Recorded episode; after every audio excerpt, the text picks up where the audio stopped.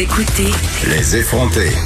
C'était le sujet de ma chronique dans le journal de Montréal et le journal de Québec ce vendredi. Est-ce que consommer québécois, c'est si facile que ça? Si je me fie au courriel que j'ai reçu, la réponse, c'est non. Il y a plusieurs facteurs à prendre en considération. On peut aussi se poser la question, est-ce que le gouvernement en fait assez pour promouvoir l'achat local?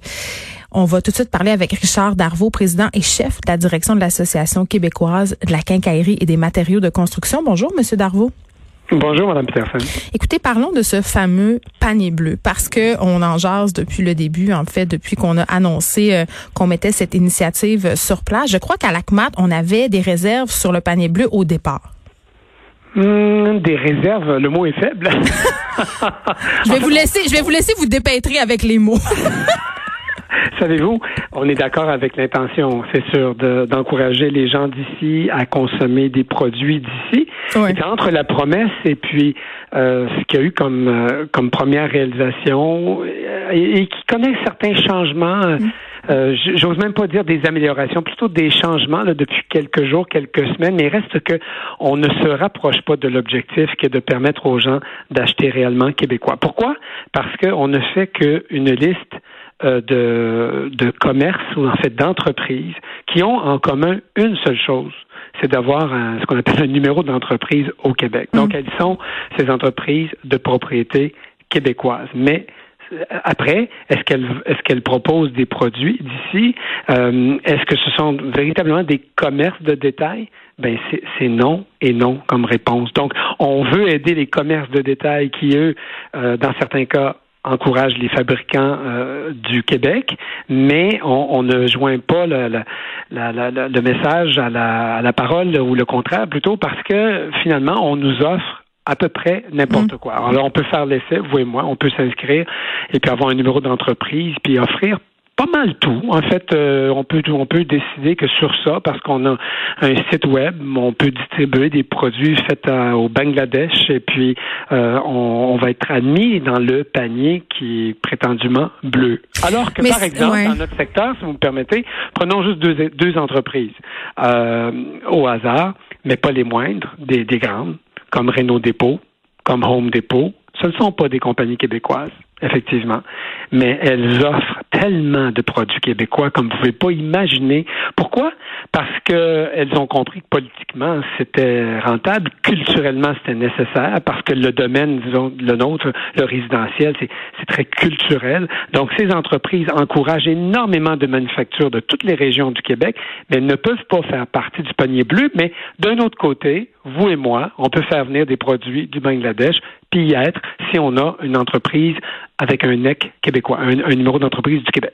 Oui, parce que là, il y a eu des petits changements. Là, vous avez eu des discussions avec Pierre Fitzgibbon. Euh, euh, les fabricants ne seront plus admis sur le panier bleu, les entreprises de services non plus. Mais quand même, euh, vous, ce que vous pensez à l'ACMAT, c'est qu'on pourrait pousser encore plus loin. Qu'est-ce qu'on pourrait faire? Les fabricants n'y sont plus admis, mais ils y sont toujours entre vous et moi. Alors, oh. si euh, vous me donnez cinq minutes, on fait aller nos petits doigts, puis on marque n'importe quel mot-clé, puis on va retrouver beaucoup de fabricants.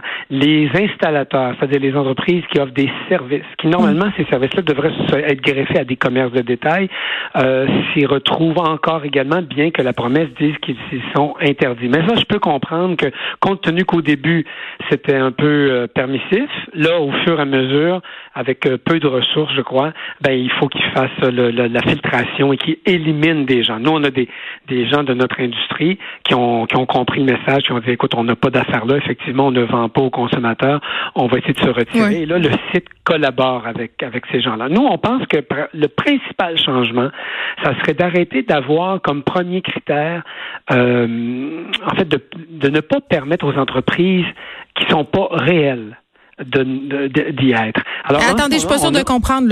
Vous voulez parler des entreprises qui n'auraient pas pignon sur rue? Ouais. Mais oui, mais en même temps, Monsieur Darvaux, je comprends. mais si moi, mettons, je me pars une entreprise purement virtuelle, parce que on le sait, le commerce au détail est en crise, puis les frais de locaux, c'est absolument vraiment très très élevé dans plusieurs secteurs. Si c'est une entreprise québécoise qui fabrique des objets ici, c'est quoi le problème? Euh, oui, si c'était une entreprise qui fabrique des produits d'ici, oui, je suis d'accord avec vous. Mais là, c'est comme je vous dis, c'est vraiment n'importe qui. là, je suis tombé tout à l'heure, juste avant en entendant pour l'entrevue, j'ai tapé notre mot-clé à nous, le matériau de construction, puis j'ai vu une entreprise qui est carrément américaine, mais dont le gars a une maison ici au Québec et puis il propose des produits américains. Donc, il faudrait qu'il y ait des vérifications. Ben oui, mais en fait, de façon plus importante, c'est que si on veut aider les commerces de détail qui en arrachent, c'est de permettre à ces gens-là de le prendre, le virage numérique, puis de les aider à être sur le panier bleu en ayant des sites transactionnels. Personne ne peut rivaliser avec Home ben Depot et ces sites-là, tu sais.